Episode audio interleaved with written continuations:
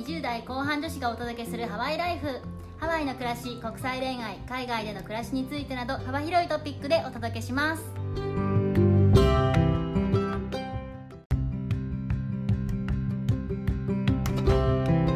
こんにちは。こんにちは。ナネピーとメッティです。今回は我々が気づいてしまったんですという話をしていきたいと思うんですが何に気づいたんでしょうか？婚活って就活だよねおー、今日も荒れますね。タイトルからして香ばしかったと思うんですけど、恋愛なんてしてる暇はねえ、アラサーバリ取り女子の皆さん、友達にはすぐ彼氏なんてできるよと言われる。騙されるな普通の社交辞令を身につけた女子だったら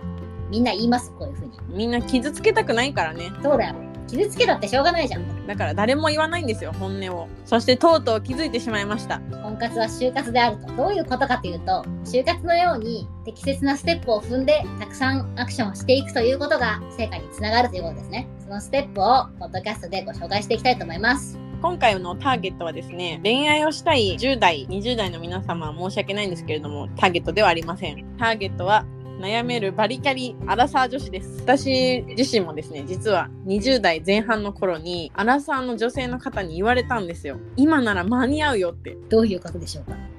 その人も婚活してたみたいで年齢は29歳だったんですけど今が一番若いからすぐ始めなって言われたんですよまだ全く結婚の毛の字も考えてなかった頃だったんで何のことやらさっぱりだったんですけど今なら分かりますすぐ始めた方がいい今が一番若いんですから。秒速で始めましょう。では最初のステップからいきたいと思います。まずは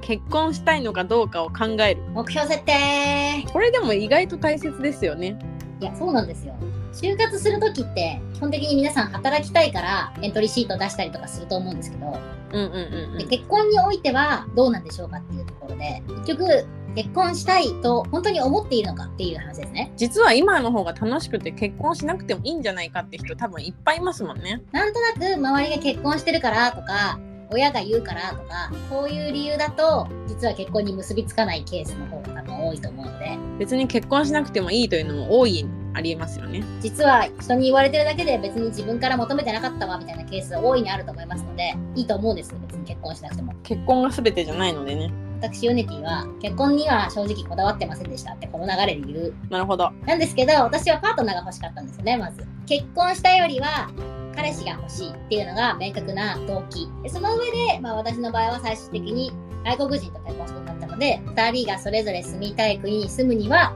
結婚する必要があったってことで、まあ、最終的に結婚することになりましたと。パートナーが欲しかったっていうことは思っていて実際パートナーができたってことですよね。そうなんです。この動機のために強烈にいろいろ動きました。いやーこれからいろんな楽しいお話を聞いていきたいと思います。メッティさんはこの点いかがでしたか？そうですね。私は明確に結婚したかったですねよ模範解答もう理由があってあの一つはあの家族が欲しかったんですよ。まあ旦那さんでいつかは子供もみたいな感じでもうそれが絶対に自分の中で譲れない将来こうなりたいっていう理想像だったので絶対に結婚したいっていう気持ちはありました。実際に今の旦那さんなんですけどもはや付き合う前に私は次の人と結婚しますって伝えるレベルで結婚したかったですね。おー超明確ですねはい。超明確でした。こんな感じで皆さんも自分なんで結婚したいんだろうなっていうのをまず考えるところから始めましょ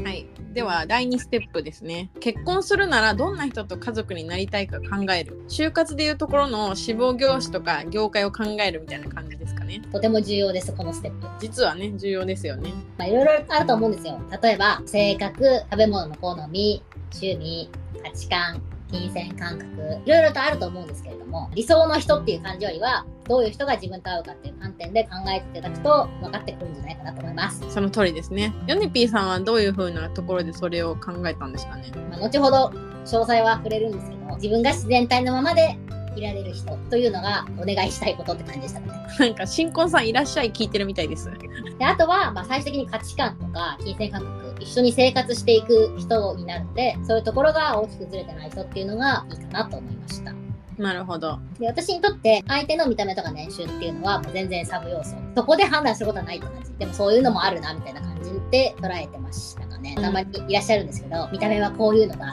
身長は何センチ以上が、年収は何千万以上が、何千万以上すごいな。その条件があるからといって結婚するとか、結婚の決め手になるとか、そういうわけじゃないと思うんで、うん。そこはちょっと皆さんも考えてほしいなと。ブランドバッグじゃなくてね、あの生活のパートナー探してるんで、おお名言出ました。ブランドバッグ探ししてませんでしょうか？今のところエコーしておきたいですね。メッティさんはどうでした？私も詳細は後ほど触れるんですけれども生理的に大丈夫で話していて楽しい家族が仲いい英語が話せるこの3点は譲れませんでしたね。最後めっちゃハードル上がってきましたね。英語話せるに関して今までのポッドキャストで散々なんでかっていう理由を話してきたのでそれをお聞きになってもらえたらなと思います。見た目に関してなんですけど見た目って別にきっかけにしても全然いいと思うんですよ。だって最初顔から入るとかあるじゃないですか全然それは全然いいんですけどそれは決め手にはちょっとできない。さっきの年収とかもなんですけど、まあ自分も働いてるし今後も働くつもりがあるしで年収がいくらとかいうよりかは、まあ、ちゃんと仕事をしていて自立していたらいいかなっていうぐらいにしか感じてなかったですね当時は相手の年収とか自分の年収に関係ないので。私とヨネピーさんの共通点は結構ありましたねそういう意味ではそうですね。どちらも顔とかを求めてないということで。私たちの旦那さんにとっても失礼なんですけど顔ではありません顔よりも大事なものをね、持ってるから結婚したの。そうだね続いて3番目ですね自分に合った結婚相手がいる市場を探す市場とか出てきちゃったよ。本当ですね。もうついにもう就活みたいな感じなんですけど、これは就活でいうエントリーシートを出す、応募する段階ですね。とりあえずいっぱい出してこうぜとね。出す方法としては、マッチコン、合コン、マッチングアプリ、結婚相談所など、まあいろいろありますよね。もちろん紹介とかも。自分ができるなと思うありとあらゆる手段をまずは一回は試してみることをちょっとお勧めいたします。それは私もとってもお勧めします。どういう場に行くかによってどういう人と出会えるかっていうのって結構変わるので場をいろいろ試してみてあこれだったら自分に合いそうだなとかナチュラルに接せる人と出会えそうだなっていうのがあったらそこにばっかり行くとかそういう感じで増やしていけばいいかなと思います。なるほど。いいですね。ヨネピーさんは実際にどうやって探してたんですか？私はですね超マッチングアプリでしたね。おー、さすが。IT に強い。マッチングアプリって最初まず顔とかプロフィールで選んでから会話して良さそうだったら会うみたいな感じだと思うんですけど結局会う人ってほんと超一握りなんですよ。ね一つまみぐらいかも。なんだけどその最初のやり取りだけで40通とか50通とか知らない人とやり取りとかしなきゃいけないんですよねめっちゃ苦痛だしすごいやめたいんですけど仕事だと思ってもうここは割り切ってやり続ける仕事ってもう言っちゃいましたね。いや本当に仕事だと思ってた自分の将来のために誰か見つけてやるということで素晴らしいその気概が。夜11時とかに帰っても11時から12時までの間時間を取ってもうバシバシ返信するとかやってました仕事すぎる。たまったメールを返すみたいなね。いや本当それ本当それ まあでも大事なんですよこれっていう感じでしたね。なるほど。はい。メッティさんどうでしたか？私はこれはちょっと皆さんにおすすめする内容になるんですけれども今まで人並みに恋愛してきた方とかヨネピーさんみたいに積極的な方にはマッチングアプリはおすすめなんですよ。なんですけどももし今まで恋愛全然してこなかったとか受動的で自分からいけない人とかあとはどんな人が好きかさっぱりわからないって人には正直お見合いとか結婚相談所の方がいいんじゃないかなというふうに思いました。お見合いと相談所は経験がないので調べた範囲でしかお答えできないんですけれども最近はですねそれこそあの自己診断みたいなのを最初に行ってからそこからマッチする人を探してくれるというところも多いみたいですね。自己診断。そうなのでマッチングアプリの最初のそういう会うまでっていうところを全部やってくれるのがそういうところなんじゃないですかね。なるほど。全部やってくれるってことですね。そうです。会うまでは。なんかそう考えると結婚相談所って意外と悪くないのかもうん、そうですね。そこにまあ理想の人がいるかどうかは別として、その会うまでのステップを省けるっていうのは効率的かもしれませんね。忙しい人が結構使ってる印象があるんで、やっぱそうなんだね。言い忘れたんですけど、合コンに行くとか、マッチングアプリやる以外にも、周りのお友達とか同僚とかに相手探ししてるってことを伝えて、なるべく出会いの場があったら誘ってもらうとか、紹介を直接してもらうとか、そういうのも常に言い続けた方がいいですね。うーん、それでいくと私も1点ポイントがあって、彼氏が欲しい時は、彼氏がいる人たちとつるむのがおすすめですし、結婚したい時は結婚してる人とつるむのがおすすめです。おお、その心は？その心はなんですけど、あの、彼氏が欲しい時に、まず、どういう人とつるむといいかというと、これ自分の実体験になるんですけど、彼氏がいない友達同士でつるんでると、もうなんか一生できないんですよ。もう経験済みなんですね、私も。友達変えるっていうよりかは、ちょっとつるむ相手を変えるというふうに言うんですけども、恋愛強者の友達とか、もう常に彼氏がいるよみたいな友達と遊ぶと、自然とね、なんかそのマインドが入ってくるんですよね。るほどね。そしたらスッとできます。体験談なので皆さんぜひご参考ください。続いて、ステップ4ですね。自分の理想の相手との距離、いろんな人と出会った上での振り返り。就活で言うと自己分析、反省ですね。ヨネピーさん、これはどんな感じだったんですか？ですね。実際そうやってマッチングアプリをやってみた結果って話なんですけど、マッチングアプリを使って学生の時から大人になってからも結構いろんな人と会ってきて、20人はあったかなって思ってるんですけど、すごい。いっぱいいろんな方と知り合ったなとは思いつつも、うまくマッチできなかったなっていうのもすごい感じてて、本人とは会えたけども、その人とあんまり会わなかったってそういうことですか？そうですマッチングアプリでお会いできた方と、最終的にもっと段階を進めることができなかったっていうのをすごく思ってて、でもっと先に進むにはどうしたらいいんだろうなってことを考えた時に、もっと男性に好かれるには、タシスセスを覚えようかな。努力してるわ。タシスセスの話は前のポッドキャストで何回かしてるんで聞いてほしいんですけど、男性にとって好かれる女性になろうと思って頑張ったんですよね。でもそれやってみたら、確かに段階は進むようになったんだけど、これって私なんってすげえ思っちゃって。おー、ちょっと深いな。いつもペラペラ一人で喋ってるような、この私のキャラクターじゃなくなっちゃったなっていうのを感じて、自分が自分でいられる相手といた方が、結局幸せなんじゃなかろうかみたいな。自分じゃない自分と、それを好きになってくれる相手がいたところで、それって自分楽しいのかなってのはすごい思っちゃいまして。おー、ここもエコーしたいですね。ほんとそうなんです。もしかしたら同じことをやってる方もいらっしゃるかもしれないですけど、まあそれでいいならいいんだけど、もし自分らしくいられる方がいいなと思うんだったら、自分らしくいればいいんじゃないって思います。いいですね。自分らしくしたところで、それはそれでもっとご縁が減ってしまうという可能性はちょっとあるんですけど、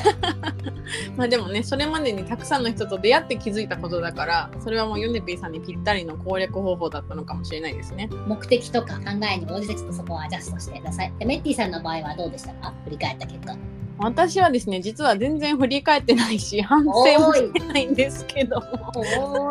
ここで大々的に反省しましょうとか言っといて、全く反省してなかったんですけど、なんかこの人にはなぜか最初から素を出せるなって人が今の旦那でしたね。やっぱ結局素にたどり着くんですね。うん、そうですね。素は大事。ということで、ここまでがステップでした。ここからは出会ってみて、実際にどうなのかっていう話なんですけれども、と自分が現在出会えてる人は理想の相手か、自分と会う人かどうか、これの見極めはどういうふうにするんでしょうか？自分と会う人かっていうところは、ここがいいな、ここが素敵だな、ここが私の考えと合うなっていうところを、まあ、なるべくたくさん加点方式で見つけましょうっていうとですね。限定方式だとちょっとネガティブですもんね。いや、そうなんですよ。え、この人、業界もこれだし、年収もいくら万だし、身長も何センチだし、えー、ダメダメダメとかって言ってたら、まあ、それはみんなダメになるに決まってるじゃないですか。うんうんうんうん。仕事とかでもそうかなと思うんですけど、この人はこういうところがいいっていうのを、こう、まず探せるように。人のいいところを探すということですね。私が明確に求めているここと相手が合うかっていうのを、よりシンプルに見極められるようになるかなと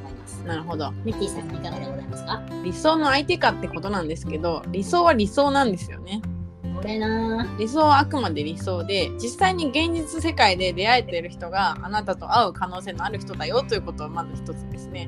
おそれね。伝えしたいです 理想でないにしても尊敬できるところがあるとかさっきも私も言ったんですけど素が出せるとか居心地がいいとかねそういうところを見てみたらどうかなと思いますね結婚したらずっとときめいてる相手ってわけにもいかないので、しんどいですよそんなの。心臓発作で死んじゃいますよ、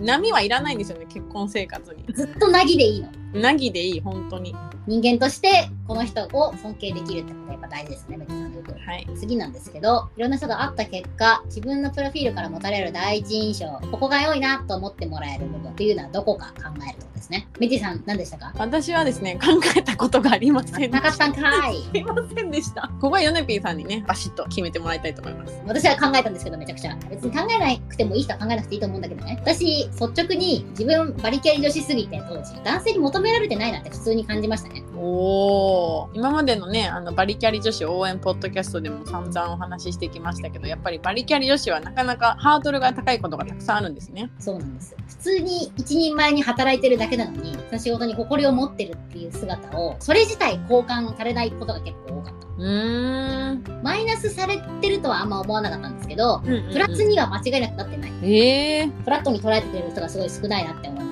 したね。なるほどで、逆に趣味の観点とか、例えば海外旅行とか好きで、とか、フィットネスとか筋トレとか好きなんです、みたいなところは、相手とも話盛り上がるし、私もどうせだったら海外旅行とか好きな人と知り合いたいと思ってたので、趣味が共通するっていうところは、話が盛り上がってよかったなと思いました。なるるほど。プロフィールだけじゃバリキャリ同士かどうかわかんないですけどね。会ってみて、こう、あ、そうなんだって思われがちだったなって思います。興味深いですね。まあ私の場合はこうでしたとかね。で、次なんですけど、実際に会ってきた人の中で、どういう人物を良いと思ったり、合わないと思いましたかということですね。これはちゃんとありますね、私も。おある？ある？どうぞ。やっとありますね。私はあの婚活中にですね、アプリを使ったんですけれども、マッチした人が3人いまして、当時ですね、私25歳だったんですね。婚活年齢にしたら25歳はまだ若い方だと自負していたので、調子に乗ってですね、あのいろんなフィルターをかけて、あの、上げたんですよ、フィルターを。ほうほマッチングアプリって使ったことある人はわかると思うんですけど、フィルターをかけれるんですよね。例えば年収とか学歴とか、うんぬんかんぬんですね。う。いろいろありましたね。はい。まあ、調子に乗って上げてみたわけですよ。で、まず一人目に会った人は会社経営者だったんですね。おおいきなりごつい目の。いきなりごついですよね。で、当時私25歳のただの会社員ですよ。で、ちょっと年上だったんですけど、もうね、会話の内容がほとんど面接だったんですよね。なんでや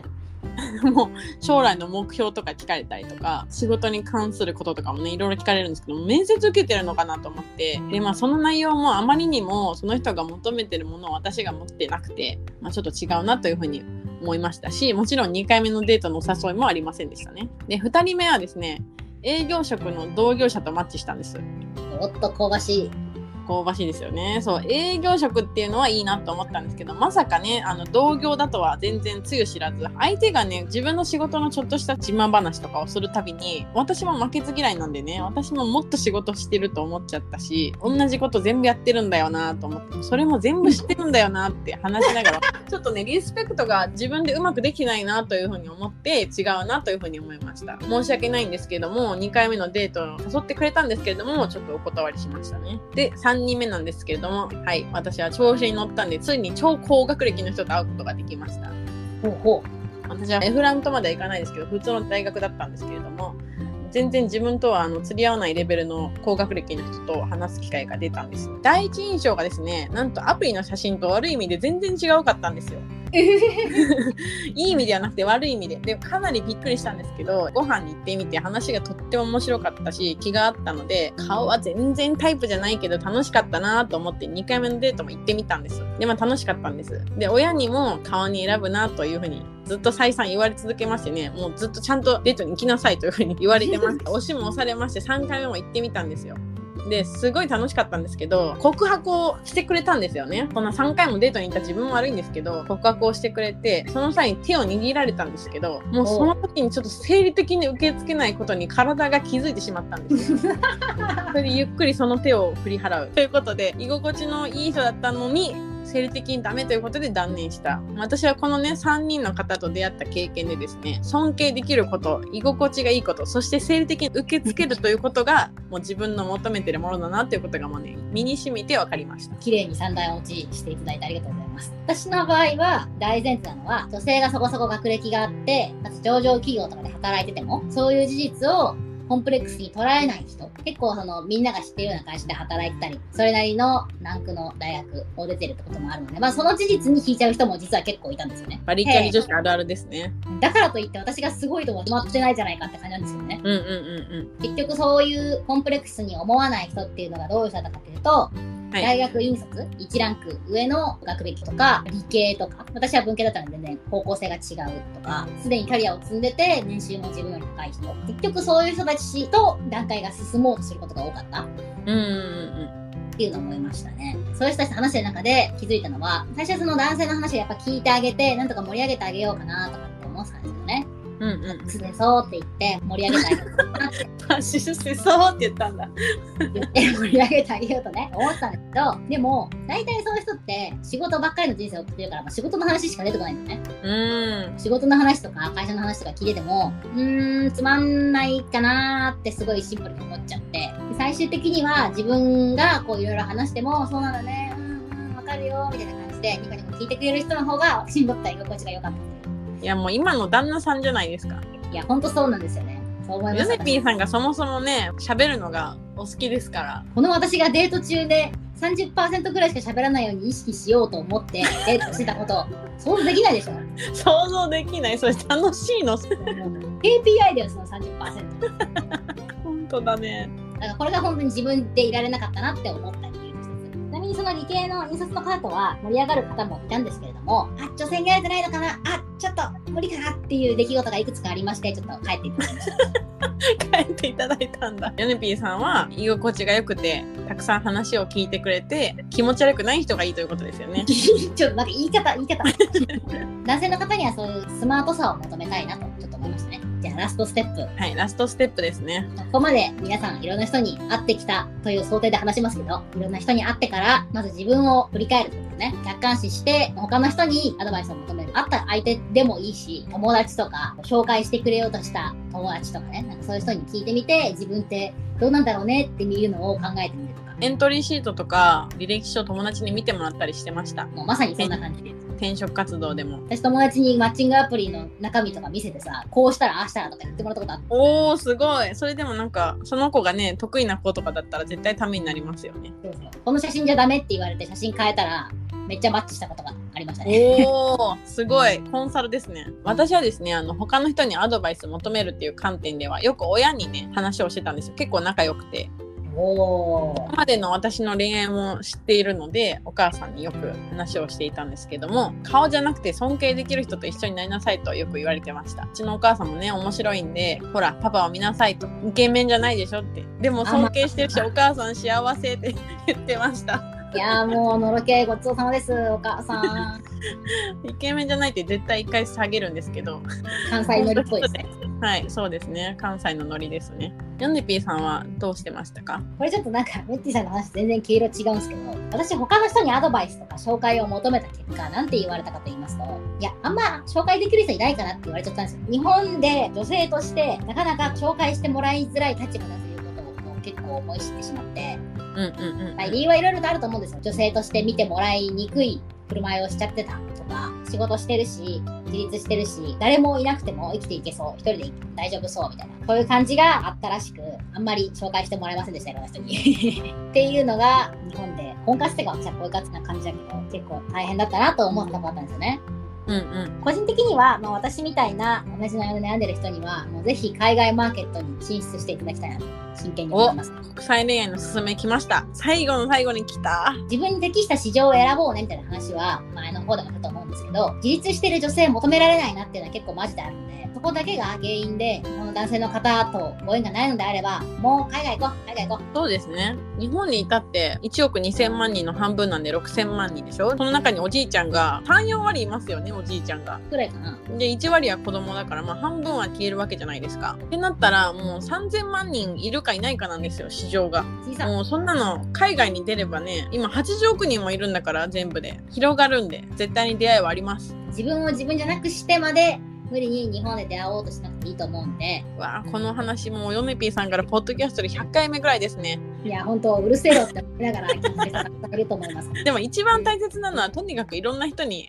会ってみるってことじゃないですかね。そうそう結局その国際恋愛おうちみたいになってるけどうんうん。基本的には日本でこのステップ繰り返してたら自分がそもそもどういう人と出会えば結婚したいのかとか分かるはずなので確かに。まずは早く出会いたまえというねそういう感じですねそうですね。まずはとりあえず会ってみろということですね。私はこのポッドキャストを独身を貫きまくっているでも結婚したいと言っている私の友達にね捧げたいと思います私もそういう友達がいます。聞いてないと思うんですけど。聞いてたら話せませんので そうです。聞いてたらね、傷つけちゃうから、いつもは優しい言葉をかけてます。ほら優しい言葉だけかけてるんですよそれはね、誰も人のことは傷つけたくないですからね。センシティブすぎるのでズケズケ言ってくる人は最初から失礼ゾーンに入ってるうん、友達はなくなっちゃうからね。友達でいたいからね優しい言葉をかけるのね誰か知らない人が話してるのを聞くっていう体で聞くのが多分ちょうどいい話なんですよ。うんうんそういう人もいるんだなみたいな感じでねそうそうそうそう。私かなと思った人はもう一回聞き直して婚活ステップを歩んでみてくださいダメだったらアメリカに来てください。本当それなまあアメリカじゃなくても別の国でもいいと思いますよどこでもいいっていうとちょっとなんか語弊あるんだけど国際恋愛推奨組としてはどこでもいいと思います。国際恋愛はとりあえず私が日本の恋愛で抱えてたコンプレックスを全て取り払ってくれたのでおー。バリキャリの皆さんはぜひ国際恋愛をっていういつものオチで締めたいと思いますはい、本日も長々とご清聴いただきましてありがとうございました。ありがとうございましたでは Mahalo Mahalo